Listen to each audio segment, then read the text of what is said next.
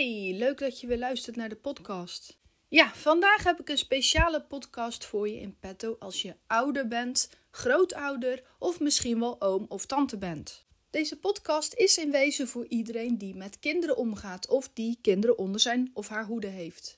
Wie mij al een beetje heeft leren kennen doorheen de podcast, zal ik maar zeggen, die weet eigenlijk dat ik ook een zoontje heb van 6,5. Mijn eigen ouders deden vroeger enorm dramatisch over de opvoeding. Ik heb zelf nog één jongere broer en ik ben de oudste van twee kinderen. Maar mijn ouders lieten altijd uitschijnen dat het opvoeden van kinderen een verschrikkelijke wereldse hondenbaan was. Wacht maar af tot je later zelf kinderen hebt, dan zul je wel weten waar ik over spreek. Ja, een veelgehoord zinnetje van mijn beide ouders dat ik vroeger in de huiskamer hoorde, maar nu ook soms af en toe nog in mijn gedachten. Toen ik 30 jaar was, had ik eigenlijk wel behoefte om een kindje te krijgen. Mijn eigen moeder was 23 toen ze mij kreeg, vrij jong nog. Mijn persoonlijke wens was niet te oud, maar ook niet te jong moeder worden. Toen ik eenmaal in verwachting was, dacht ik eigenlijk wel eens: nu gaat het beginnen. Dat zal een zware opgave worden, een kind opvoeden. Ik hoop dat ik het kan. Maar goed, wie er al vele podcasts van mij gehoord heeft, die weet ook dat ik dit enorm overschat had. Het dramatische geklaag uit het verleden van mijn eigen ouders had mij een bepaald beeld van een kind opvoeden gegeven. Het oeverloze getop van mijn ouders en eigenlijk het gebrek aan hulp zoeken bij anderen maakte denk ik het ouderschap ook enorm zwaar voor hen. Ja, en zonder kwaad te spreken over mijn ouders kan ik eigenlijk en durf ik in alle oprechtheid wel te zeggen dat mijn ouders vaak eenlingen waren. Ze hadden wel wat kennissen hier en daar om zich heen, maar ze durfden eigenlijk nooit echt advies te vragen aan anderen. Mijn ouders waren eigenlijk een beetje bang dat je te veel en te dicht in hun persoonlijke space kwam. Zij waren als het ware een soort van liedjes die niet helemaal gedownload kreeg. Wanneer er mensen over de vloer kwamen met of zonder kinderen, dan deden ze vaak alsof er niets aan de hand was. Wanneer deze mensen eenmaal weer terug naar hun eigen huizen waren, dan was er in één keer een probleem. Mijn ouders droegen vaak een masker naar de buitenwereld. Alles kids, alles onder controle, bij ons zijn er geen problemen, wij hebben een happy family. Ja, alleen mensen die ziende blind waren, trapten hier dus in. Maar wie mijn gezin van herkomst scherper onder de loep nam, die zag wel degelijk dat er verslavingsgevoeligheid bij mijn ouders lag. Een van mijn ouders was alcoholist, de ander was een workaholic. Tja, en wie er met een verslaving kampt, die liegt veel. Integriteit, oprechtheid en eerlijkheid was in ons gezin dan ook ver te zoeken. Ik had twee ouders die ontzettend leden onder hun eigen verleden. Mijn beide ouders hadden pijn en een giftige relatie naar elkaar. En zeg nou zelf, twee mensen met een gebroken hart, die kunnen niet vol oprechtheid en vol liefde en vol overgave twee kinderen opvoeden. Wat je zaait, zul je immers ook oogsten. Ik kan het niet vaak genoeg zeggen. Wanneer je immers wantrouwen naar je kinderen zaait, dan zul je ook geen vertrouwen oogsten. Wanneer je leugens zaait, kun je nooit genieten van de waarheid op je latere dagen. Wanneer je naar je kinderen de ene verwensing na de andere eruit vloept, moet je niet verwachten dat je gezin gezegend zal zijn. Ja, en dit is natuurlijk allemaal in het verleden gebeurd. Ik ben nu zelf 37 en ik ben, zoals ik net zei, zelf moeder. Ik kan wel zeggen dat ik ook inderdaad oogst wat ik gezaaid heb. Toen ik zelf een kind was, wensten mijn ouders mij een draak van een kind laten toe. Nou, en dat kind is er vandaag. Maar een draak is hij zeker niet, omdat ik een ander soort moeder dan mijn moeder ben. Kijk, het is natuurlijk een waarheid dat opvoeden van kinderen, of dit nu je eigen kinderen zijn, pleegkinderen, stiefkinderen, bonuskinderen, pluskinderen, hoe je ze allemaal wil noemen, kinderen opvoeden is in welke generatie dan ook niet altijd gemakkelijk. Laten we als christenouders ook niet vergeten dat wij nog een extra taak hebben bovenop de elementaire beleefdheid die we onze kinderen meegeven. Dat je netjes de wc doorspoelt als je geweest bent en dat je keurig met mes en vork eet en niet met je handen, dat weet een ongelovige ouder ook wel. Maar als gelovige volwassene heb je nog een extra taak. Je staat ook in voor de geloofsopvoeding van je kind. Het gij geheel anders, gij hebt Christus leren kennen, is voor veel kinderen niet zo vanzelfsprekend. Als kind neem je namelijk klakkeloos aan wat je ouders je verkondigen. Als ouder kun je immers je kind van alles wijsmaken. Sinterklaas bestaat echt en de tandenvee of de tandenmuis die loopt ook wel ergens rond. Ja, het is belangrijk dat wij op den duur onze kinderen leren wat het verschil is tussen fictie, fabels en feiten. Ik raad dan ook vaak heel wat ouders aan om de Bijbel, de kinderbijbel, niet op dezelfde boekenplank te zetten als naast de sprookjesboeken. Anno 2022 leven we qua opvoeding in een vrij democratische tijdsgeest. Je kunt dit eigenlijk ook wel beschrijven als een New Age geest. Hoe wij zelf vroeger zijn opgevoed is een totaal andere tijdsgeest die er toen was, en dat is ook logisch, dan hoe wij nu onze eigen kinderen, stiefkinderen, kleinkinderen benaderen. Dat was in onze tijd, en dat klinkt allemaal heel ouderlijk, maar dat was in onze tijd totaal anders. Valt het je namelijk niet op, en dan moet je echt eens op letten, dat er steeds meer opties komen. Er komt steeds meer keuzemogelijkheid in deze maatschappij. Heel lang geleden liep ik een keer met de vader van mijn vader, mijn opa dus, in een supermarkt die vroeger Super de Boer heette. En dat ik van mijn opa eigenlijk een reep chocolade mocht uitzoeken. Mijn opa die had verwacht dat ik direct zou weten welke reep ik zou nemen, maar er lagen nou eenmaal zoveel repen dat ik het eigenlijk niet goed wist. Mijn broer, die op dat moment ook mee was en die ook een reep chocolade mocht uitzoeken, die begon eigenlijk te klagen dat er een bepaalde soort chocoladereep niet tussen lag. Dat is nou toch jammer, zei mijn broer. Ze hebben die, die, die en die, maar die ik wil, die ligt er niet tussen. Mijn opa die trok toen zijn mond open. Hij zei: Er is te veel keuze voor kinderen. Toen ik klein was, zei mijn opa, toen was er melkchocolade en pure chocolade. Je nam het een of je nam het ander, of je nam helemaal niks.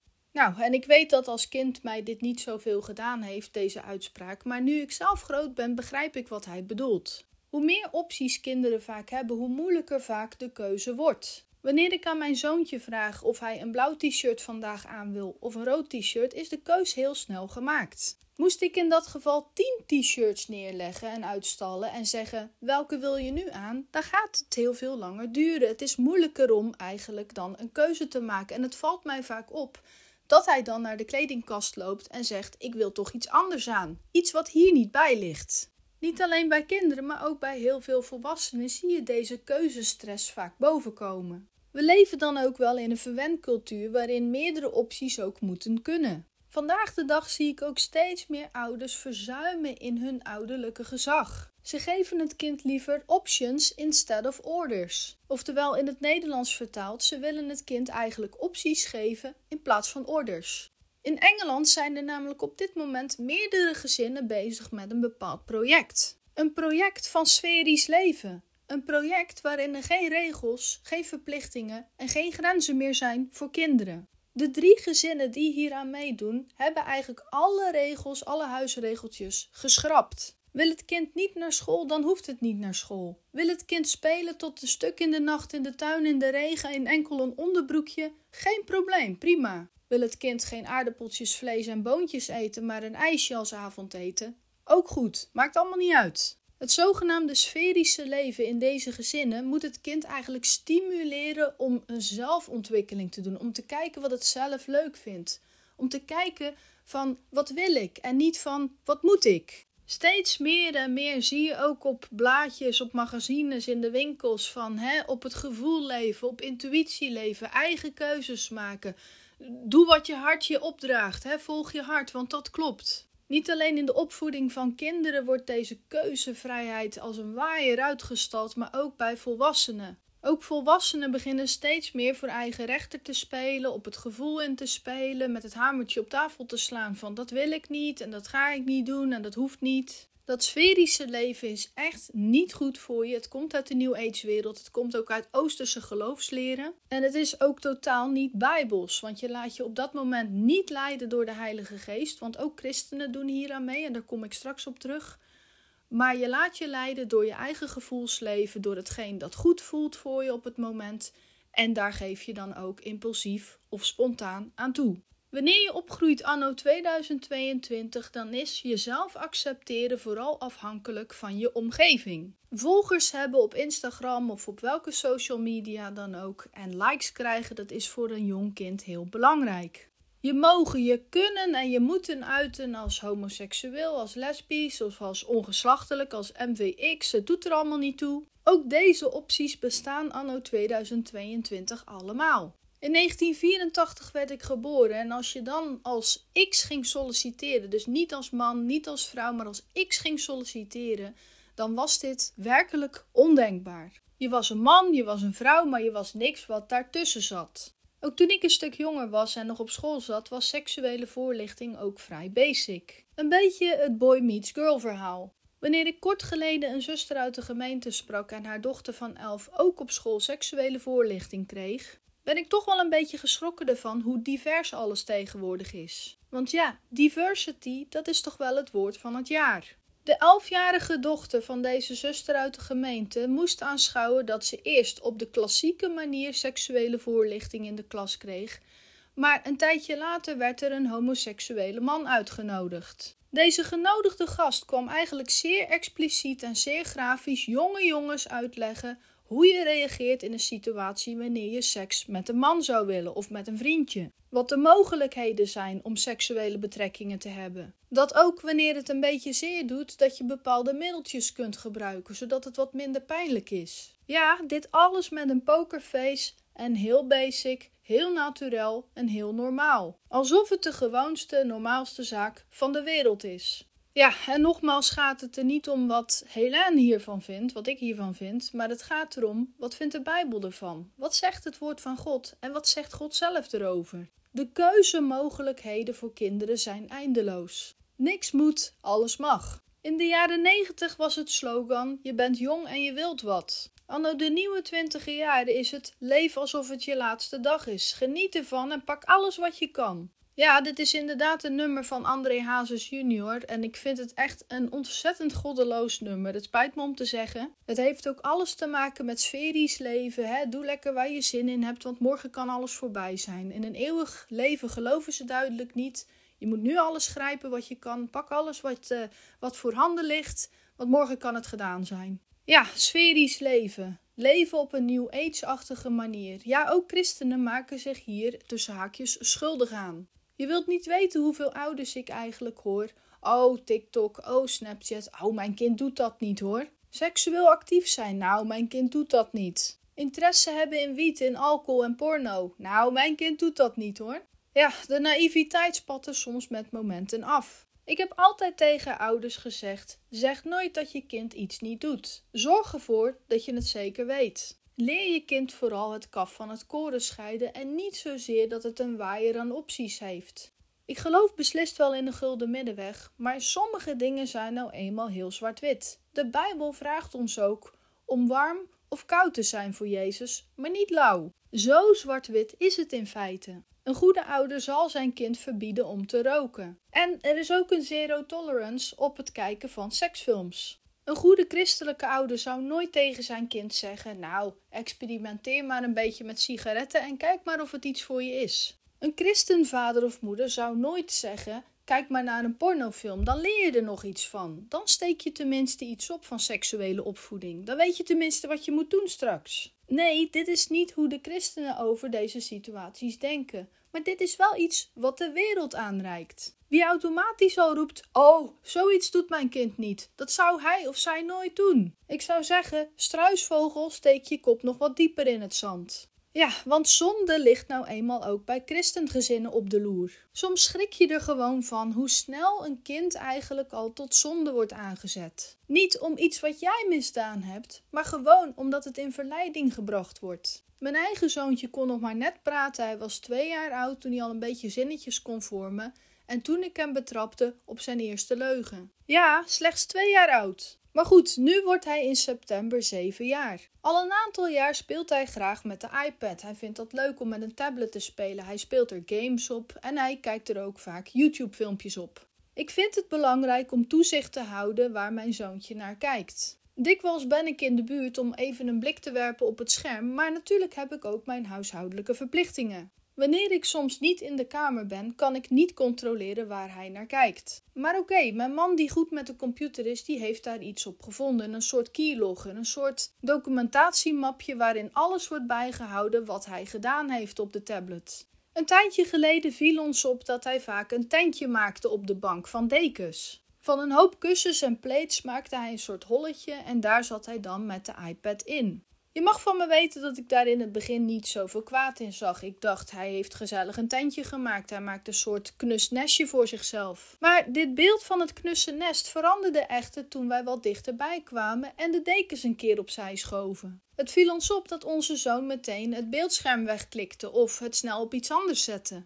Ja, en omdat we communicatie heel belangrijk vonden, hebben we onze zoon daar eerst op aangesproken van is er iets wat we niet mogen zien? Wat was je aan het kijken? Ons kind deed er een beetje luchtig over. Oh, het was iets engs, maar ik heb het al weggeklikt. Oh, ik kijk niks verkeerd. Oh nee hoor, ik was niet met iets raars bezig. Ik maak gewoon een nest. Mama, papa, ik ben gewoon een beetje aan het spelen. Niks aan de hand. Nou, dit bleken leugen op leugen op leugen te zijn. Ik ben van mening dat vertrouwen iets is dat opgebouwd moet worden, dat moet groeien. Vertrouwen is niet iets wat je automatisch geeft of automatisch krijgt. Wanneer ons kind beweert niks aan het doen te zijn, gewoon een beetje onschuldig aan het spelen en hier en daar een keer een schermpje wegklikt en er is verder niks aan de hand, dan is er ook niks aan de hand. If you have nothing to hide, hide nothing. Maar toen we de videogeschiedenis van ons zoontje toch een keer door de molen haalden, bleek dat hij naar hele enge filmpjes had gekeken. Filmpjes die je het best zou omschrijven als horror. Filmpjes waarin een eng blauw grijnzende pop met veel tanden in zijn mond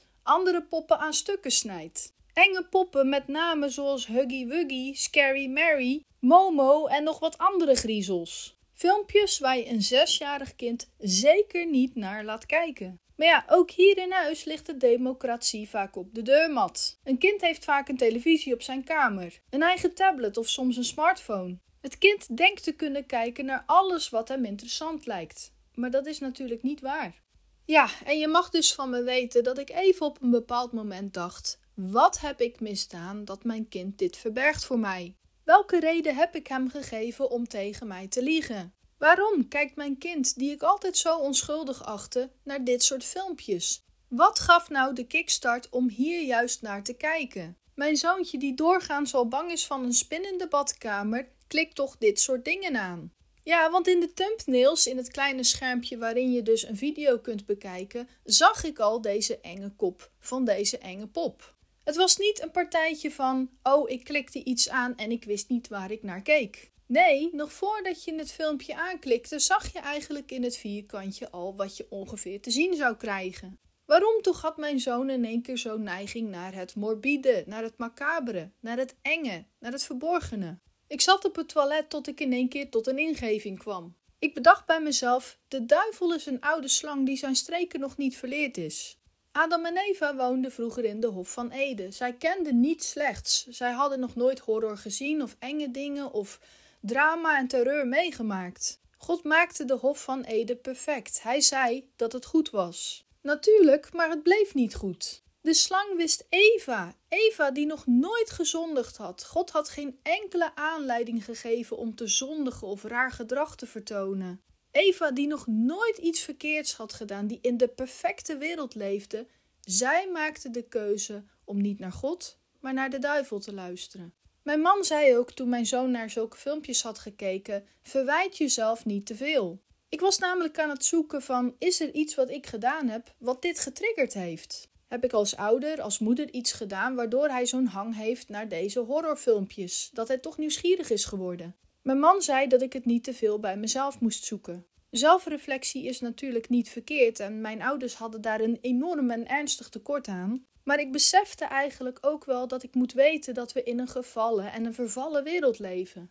Als Adam en Eva verleid kunnen worden in de perfecte wereld, dan kunnen wij dat in een niet perfecte wereld ook. De duivel is ook zijn streken nog niet verleerd. Neem bijvoorbeeld Adam en Eva. Ze hadden duizenden, misschien wel tienduizenden bomen waar ze wel van mochten eten. Maar juist die ene boom, die ene vrucht is zo aanlokkelijk. Die ene boom waar zij niet van mogen nuttigen. Die boom waar God nadrukkelijk van gezegd heeft: deze niet. Hoe typerend is het dan ook dat je als ouder tegen je kinderen zegt: die, die, die en die films mogen jullie allemaal bekijken, maar kijk niet naar horror, kijk niet naar seks, kijk niet naar geweld, kijk niet naar magische, occult beladen films. Wat is het dan ook ontzettend zuur dat juist die films extra interessant worden? Dat de duivel in kinderoren fluistert: Ach, het kan toch geen kwaad, je kunt toch een keer kijken. Waarom niet? Dan heb je dat ook een keer gezien, dan kun je zelf oordelen of het iets voor je is. Ik zeg je, wij kunnen niet beoordelen wat goed voor ons is.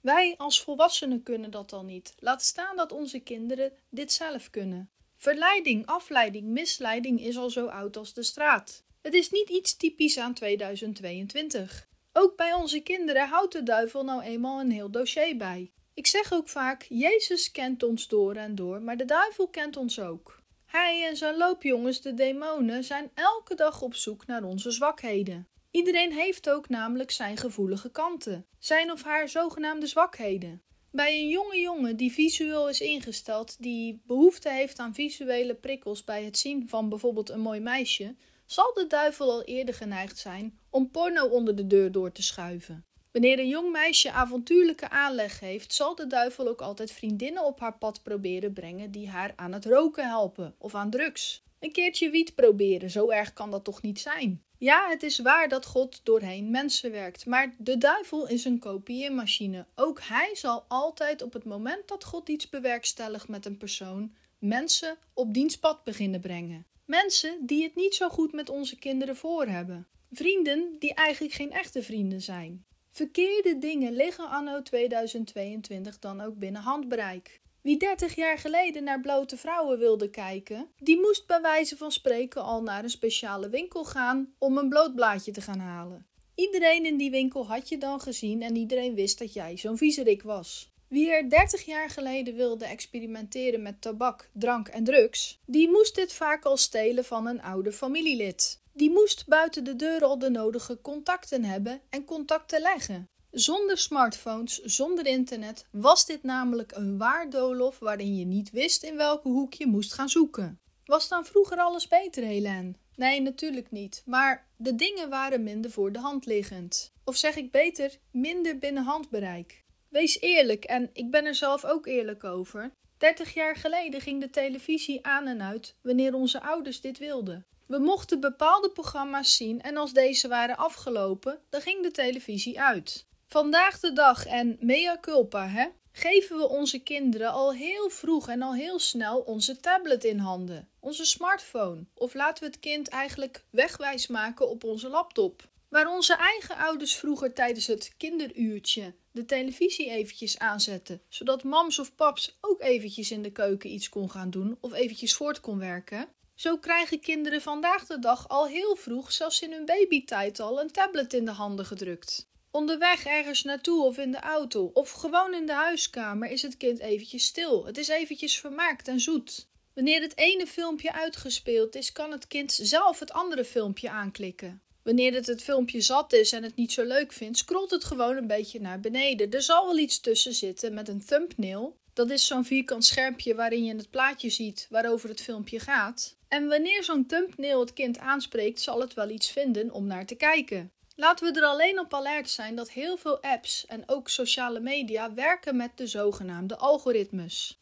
Kinderen die op TikTok of Instagram een profiel aanmaken om gewoon te observeren en naar filmpjes of plaatjes te kijken, filmpjes en plaatjes over heel onschuldige dingen, kunnen helaas door bepaalde algoritmes toch lastig gevallen worden met dingen die niet voor hun leeftijd zijn. Dingen die je eigenlijk beter op geen enkele leeftijd kijkt. Zo was er een meisje in de instelling waar ik werk die een eigen profiel had aangemaakt op Instagram. Dit meisje zocht eigenlijk gewoon leuke filmpjes en leuke plaatjes van bijvoorbeeld Frozen van Disney. Wanneer je haar kamertje ook bekijkt in de leefgroep in de instelling, dan zie je ook wel dat ze een fervent Disney-fan is. Ja, en Instagram die weet dat dit meisje regelmatig de zoekterm Disney intypt. Het mag misschien een beetje creepy klinken, maar Instagram leert dit meisje eigenlijk heel goed kennen. Instagram weet waar er op gezocht wordt, welke woorden er worden ingetypt en wat het meisje allemaal aanvinkt als I like it. Wanneer zo'n sociale media een beetje doorkrijgt wie jij bent en op welke zoektermen jij zoekt, doet zo'n sociale media ook wel eens voorstellen van misschien vind je dit ook leuk en dan worden er bepaalde foto's en filmpjes aanbevolen.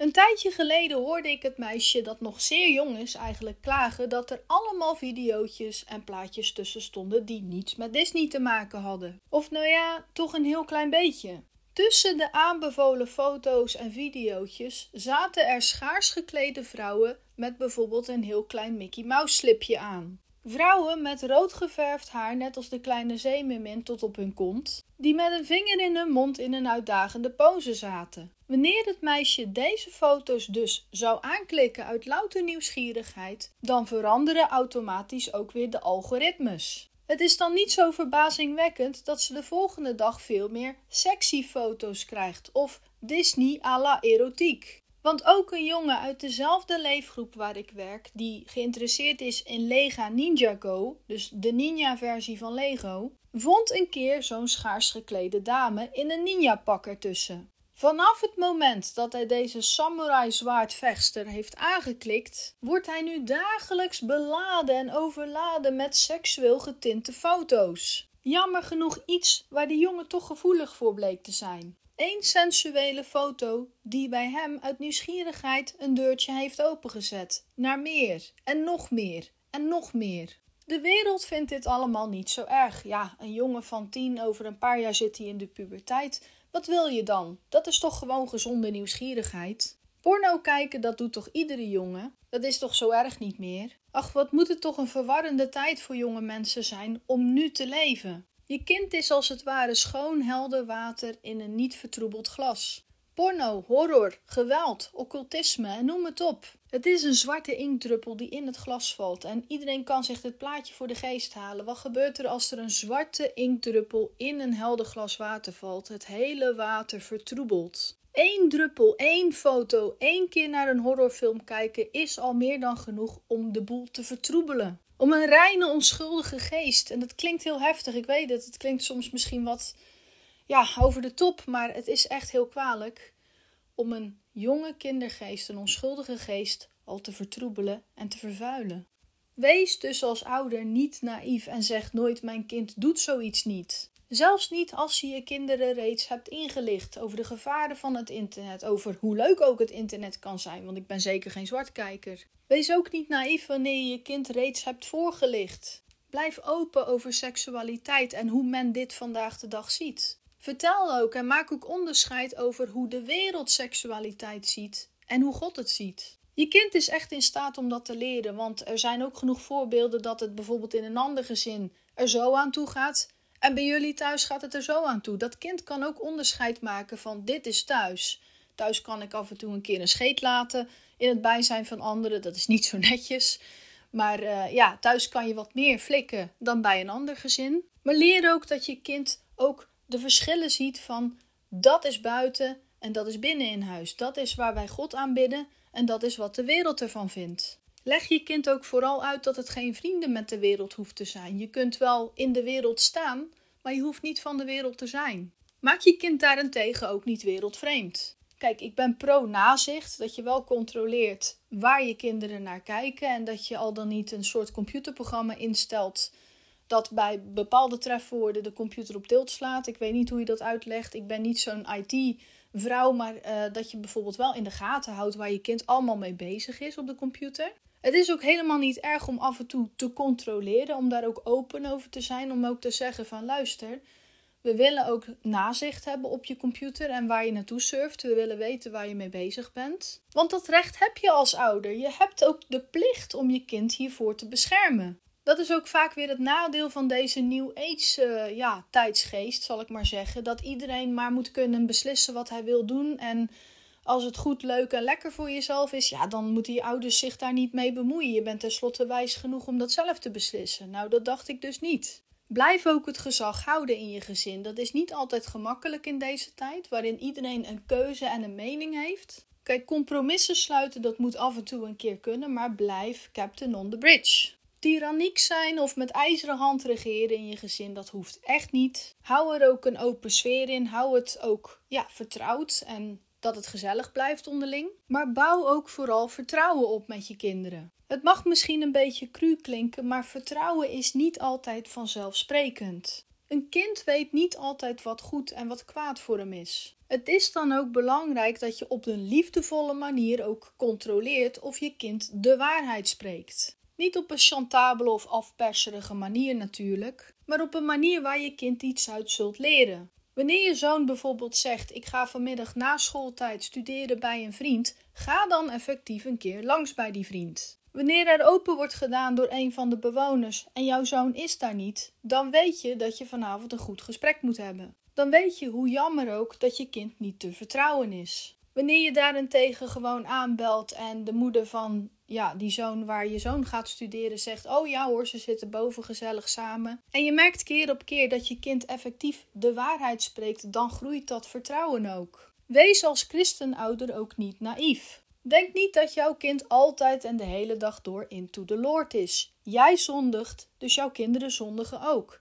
Jij wordt verleid, afgeleid of misleid door de duivel en zijn demonen, dus jouw kind ook. Distanceer je ook niet van je opgroeiende kind. Wanneer technologie of computergames of bepaalde apps boven je pet gaan, vraag dan altijd om raad. Leer de leefwereld van je kind kennen. Wees er ook tijdig bij wanneer je dingen ziet op de computer van je zoon of dochter die jou niet aanstaan. Hou je niet van de domme en zeg niet: Ach, ik ken niks van die apps of van die games, dat is allemaal voor de jeugd. Ze moeten het zelf maar een beetje doen en uitzoeken. Ik laat ze maar een beetje rotzooien daar. Bedenk goed dat het jouw taak is om jouw zoon of dochter op te voeden tot een volwassen man of een volwassen vrouw die een gezond christelijk beeld op de wereld krijgt. Wees ook niet te hard wanneer je kinderen de fout ingaan. Denk hierbij ook aan Jezus. Was Jezus een veroordelende man die zei: Oh, wat heb je nou weer gedaan? Heb je dit nu alweer verprutst? Ben je daar weer naartoe geweest? Verschrikkelijk zeg, je leert het ook nooit. Kijk, ik kan me voorstellen dat je soms kan schrikken van dingen die je kinderen interessant vinden of op hun telefoon hebben staan. Of misschien ja, dat er toch sprake is geweest van seksueel contact. En dat je daar eigenlijk via via of via een smartphone achter komt dat je kind met heel andere dingen bezig is dan in zijn of haar Bijbeltje te lezen. Zelfs wanneer je kinderen over de schreef zijn gegaan, hè, je hebt ze nog zo gewaarschuwd, je hebt zoveel erover gepraat en je bent er zo open over geweest. Wees er altijd van bewust dat ook jouw kind, ook al is het minderjarig, nog een vrije wil en een eigen mening heeft. Je doet immers ook wat je kan doen. Hersenspoelen van een kind, dat gaat nou eenmaal niet. Ik ben al in het verleden talloze moeders en ook vaders tegengekomen wiens kinderen toch ja, een stapje te ver gegaan zijn, op welk vlak dan ook. Ik heb ouders heel boos naar hun kinderen zien reageren, echt zonder genade gewoon. Ik heb het hierbij over christenen. Maar ik heb ook averechts gezien dat mensen echt ja, helemaal gezakt in zak en as van de schuldgevoelens rondlopen. Van wat heb ik verkeerd gedaan? En goh, had ik misschien vaker erover moeten beginnen dat dat gevaarlijk is? Of heb ik de kat bij de melk gezet? Of dit of dat? Kijk, ik zeg je, je kunt je kind de hele dag door hersenspoelen bij wijze van spreken van je weet dat stelen verboden is, je mag niet stelen, stelen is verkeerd. Wanneer je kind in een winkel loopt zonder jou, welke leeftijd het ook is, dan heeft het nog altijd een vrije keuze om zich te laten verleiden door Satan of niet. Het is ergens heel nobel dat je denkt: wat heb ik verkeerd gedaan, gezegd of ben ik niet duidelijk genoeg geweest? Maar laat je ook in deze dingen geen slavenjuk opleggen. Soms is er nou eenmaal geen verklaring waarom iemand zondigt. Ik weet hoe de maatschappij hier soms tegenover staat, maar je hoeft echt geen terrorouder of een verschrikkelijke ouder te zijn geweest als je kind een keer een stikkie heeft gerookt. Wanneer je kind de fout in is gegaan, je hebt het betrapt of het komt zelfs eerlijk naar je toe van mama, ik heb dat toch gedaan. Probeer dan kalm te blijven, probeer zoals Jezus te zijn en vergeef. Gaat heen en zondig niet meer, maar ik zou wel zeggen, volg het ook op. Het vertrouwen is namelijk beschadigd en dat vertrouwen moet dan ook weer hersteld worden. Dus ja, niet naïef zijn en ook alert blijven, dat blijft dus iets wat doorloopt tot aan de volwassenheid van je kind. Het valt me op dat de meeste christenouders het meest waakzaam zijn tussen de 0 en de 12 jaar oud. Wanneer het kind echt nog een kind is en geen tiener, dan zie je de meeste papa's en mama's gewoon waarschuwen voor gevaren op straat, voor gevaren van andere mensen, pedofilie bijvoorbeeld. Het kind mag niet met vreemden meegaan, het moet op tijd thuis zijn. De controle naar het kind ligt aanzienlijk hoger tussen die leeftijd dan vanaf een jaar of twaalf. Het valt me gewoon op dat men de teugels wat laat vieren wanneer het kind eenmaal naar de middelbare school gaat. Onder het mom van lastige pubers en ik heb er geen vat meer op, muizen heel wat vaders en moeders zich onder het ouderlijk gezag uit. Zoals ik net zei, de interesses, de apps, de games en waar het kind zich mee bezighoudt, waar de tiener zich mee bezighoudt, is in één keer onbekend terrein. Nou, zelf ken ik wel iets van computers en het achterhalen van informatie, maar natuurlijk is dat ook bij mij niet top of the bill. Ik heb gelukkig wel een man die daar wel heel veel van weet en die daar ook wel een prof in is. Kijk, deze podcast gaat niet over het domineren van kinderen en alles in de hand willen houden. Het alles in de hand houden, dat kun je niet, dat kan alleen God. Het is daarom ook dat wij Hem zo hard nodig hebben. Ouderschap doe je namelijk niet met twee, maar dat doe je met drie. Wees alleen niet die naïeve ouder die ik net omschreef. Wees niet die moeder of vader die zegt: Och, mijn kind is een engeltje, dat is een christenkind. Wij zijn christenen in huis, wij doen zulke dingen niet. Denk niet collectief omdat jij het niet zou doen, dat je kind het niet zou doen. Bedenk heel goed waar je kind niet gevoelig voor is, daar ben jij bijvoorbeeld gevoelig voor. Waar jij geen zwakheden in hebt, daar kan je kind een zwakheid in hebben. De duivel en zijn trawanten zijn rotzakken. Jezus is een redder waar we naar op moeten kijken. Maar vergeet niet hoe heerlijk het voor de duivel zou kunnen zijn als hij een christenkind ten val kan brengen. Domineer je niet als een paard van Troje in de wereld van je kind, maar interesseer je voor zijn of haar leefwereld. Uit je bezorgdheid en niet je frustratie. Streng zijn is soms nodig, maar wel met liefde. Help het kind een juiste keuze te maken. Keuzes maak je immers niet door dingen te elimineren, door bijvoorbeeld laptops weg te halen of smartphones achter slot en grendel te gooien. Wees ook duidelijk wat je wel en wat je niet van het kind verwacht. Bestraf niet alleen maar de foute stappen die hij of zij zet, maar prijs ook zeker de goede dingen die je kind doet. Profileer jezelf niet als een ouder van: oh, ik moet weer bij mama of papa op het matje komen, of ik krijg een preek. Kijk, bepaalde dingen, daar ga je gewoon niet luchtig mee om. Je mag het best serieus nemen als er flinke misstappen zijn gezet, als er is gekeken naar verkeerde programma's, wanneer er gelogen is over bepaalde situaties of waar het kind was. Ja, daar word je als ouder nou eenmaal niet blij van. Je uiten dat het je iets doet, dat het je geraakt heeft, is dan ook niet zo erg. Het is niet erg wanneer je laat zien dat jouw kind belangrijk voor je is. Sanctioneer je kind dan ook op gepaste wijze. Besef heel goed dat een liefdevolle ouder, een ouder die liefde heeft voor zijn of haar kind, ook straf uitdeelt. Wanneer je kind immers iets doet wat niet de afspraak was, dan zal het daar ook de consequenties van moeten dragen. Ja, het is jammer, maar heel wat kinderen, ook in christengezinnen, krijgen gewoon te weinig straf. Is je kind een berisping geven iets wat je graag doet? Nou, ik doe dit eigenlijk helemaal niet graag en ik zeg dat er ook vaak bij. Ik zeg vaak tegen mijn zoon: Het doet me geen plezier om je straf te geven. Maar als ik het niet doe, dan leer je er niet uit. Het is dus inderdaad wat ik zei belangrijk dat je een gepaste straf geeft naar de leeftijd van het kind en die ook niet oneindig is. Genade naar het kind toe is ook heel belangrijk. Het kind laten weten dat hij of zij nog steeds geliefd is, ondanks de misstap, ondanks het stiekeme gedrag, ondanks puntje, puntje, puntje, is van levensbelang. Wanneer jij namelijk toch liefdevol met de misstappen van je kind omgaat, dan creëert dit ook een bepaald godsbeeld van het kind naar God toe. Hoe moet immers een kind leren wat genade krijgen van God is, als het al geen genade van de eigen ouders krijgt? Betrek daarom ook altijd Jezus, altijd God, altijd de Heilige Geest in de misstappen van je kind. Maak het kind niet bang voor God, maar godsvrezendheid is totaal iets anders. Leg je kind ook uit dat jij inderdaad niet 24 uur 7 een soort bewakingscamera bent. Wanneer een kind bijvoorbeeld in je gezicht belooft om zijn of haar profiel te verwijderen van een bepaalde site, om niet meer met die persoon om te gaan, om niet meer naar slechte filmpjes te kijken, maar zodra hij of zij onder vrienden is dit toch stiekem doet, dan mag het kind echt weten dat hij links, rechts, achter zich en voor zich kan kijken maar ook een keer naar boven moet zien, want God ziet namelijk alles. Het is ook heel belangrijk om een soort van opvoedplan te maken. Wat van vader soms wel mag, mag van moeder soms niet. Wees als ouders ook een team. Uiteraard kunnen er meningsverschillen zijn, dat hebben wij hier ook, uh, nou toch wel met momenten. Je mag gerust weten dat dat hier ook niet altijd van een leien dakje gaat. Maar ik zeg er wel bij dat onderlinge communicatie ontzettend belangrijk is. Word geen ouders die het nooit eens zijn. Word ook geen ouders die bekvechten waar het kind bij is.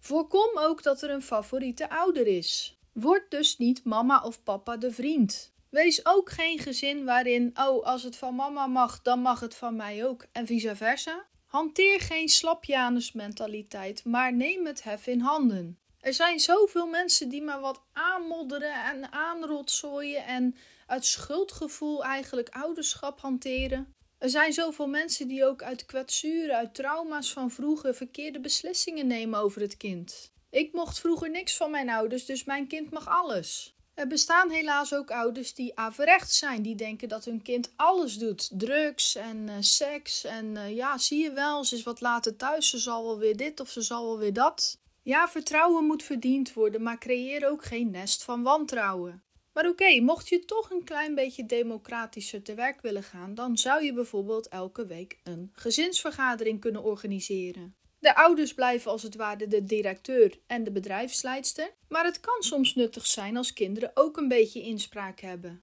Vergeet ook vooral niet dat jij ook niet perfect bent als ouder. Je eigen kinderen zijn namelijk de ouders van de toekomst. Oké, dit was de podcast van deze week. Neem eventjes mee wat je kan gebruiken. Denk erover na wat je gehoord hebt. En ik hoor je graag volgende keer weer terug.